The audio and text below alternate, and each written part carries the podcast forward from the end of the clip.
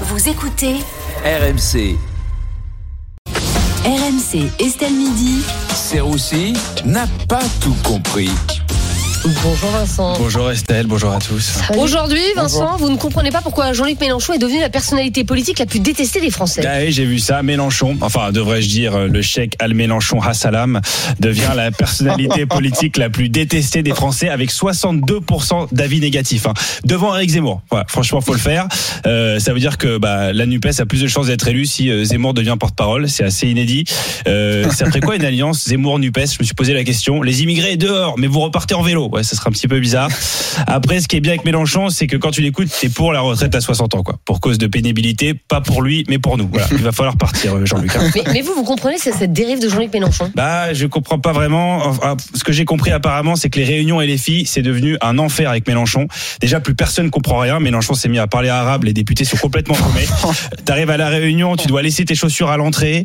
De 9h à midi, engueulade 1. De 9h à 14h, bon, prière. De 14h à 18h, engueulade 2. Et à partir de 19h, Skype avec le Hamas pour prendre les consignes de la semaine. hein. C'est une Oh. vraie catastrophe. Bon, euh, Vincent, après, ça reste un sondage, hein, c'est pas forcément fiable. Oui, oui, oui. D'ailleurs, euh, je voudrais ici avoir une pensée émue pour euh, François Bayrou, qui cherche son nom euh, encore dans cette liste.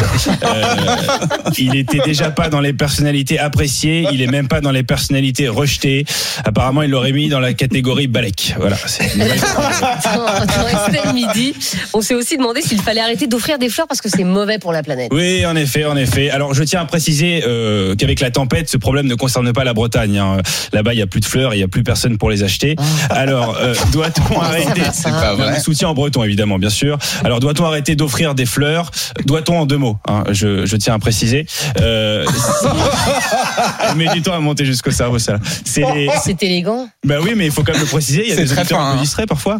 Euh, bon, en tout cas, c'est les végétariens qui vont quand même être inquiets, je pense, par cette mesure. Ils doivent se dire, ok, on n'a plus le droit d'offrir des fleurs, mais est-ce qu'on a le droit de les bouffer? Parce qu'il nous reste quand même plus que ça, quoi. Non, mais le problème, c'est que beaucoup de fleurs viennent d'autres pays et leur, leur exportation en France pollue, évidemment. Oui, c'est vrai, vous avez raison, Estelle. Certaines personnes sont même éco-anxieuses et boycottent même les fleuristes.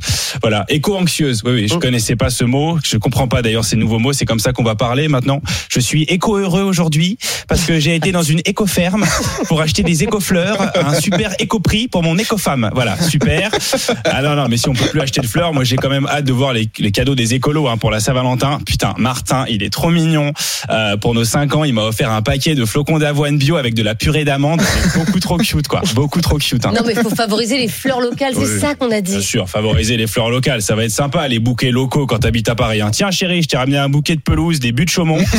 Pas besoin de les arroser, hein. elles sont imbibées de pisse de chien. Ah oui, c'est très glamour, hein. je les sens d'ici. Là, je les sens d'ici. Non, mais quand même, c'est sympa. Moi, par exemple, j'aime bien quand un homme m'offre des fleurs, vous voyez Mais euh, certes, j'en suis ravi Estelle, mais aujourd'hui en vrai, est-ce qu'on a forcément besoin euh, d'acheter des fleurs pour draguer les filles? Oui. Euh, bah, Oui. Là, ça marche. Bah, excusez-moi, mais enfin, déjà, si tu fais pas de faute d'orthographe dans tes messages et que tu lui envoies pas de photos de tes parties génitales avant les 20 premières minutes, c'est quasiment gagné. Hein, savoir. Bon, bah, Vincent, ça va, c'est des fleurs. Bon. Bah, enfin, c'est des fleurs, mais c'est quand même important. Ça va créer de, de gros changements. Par exemple, le PS va devoir changer son emblème. Ils pourront plus utiliser la rose, vous le savez. Ils vont devoir mettre du, du quinoa, euh, j'imagine. Enfin, vu l'état du PS, ils devraient plutôt mettre un, un cercueil, je pense aujourd'hui.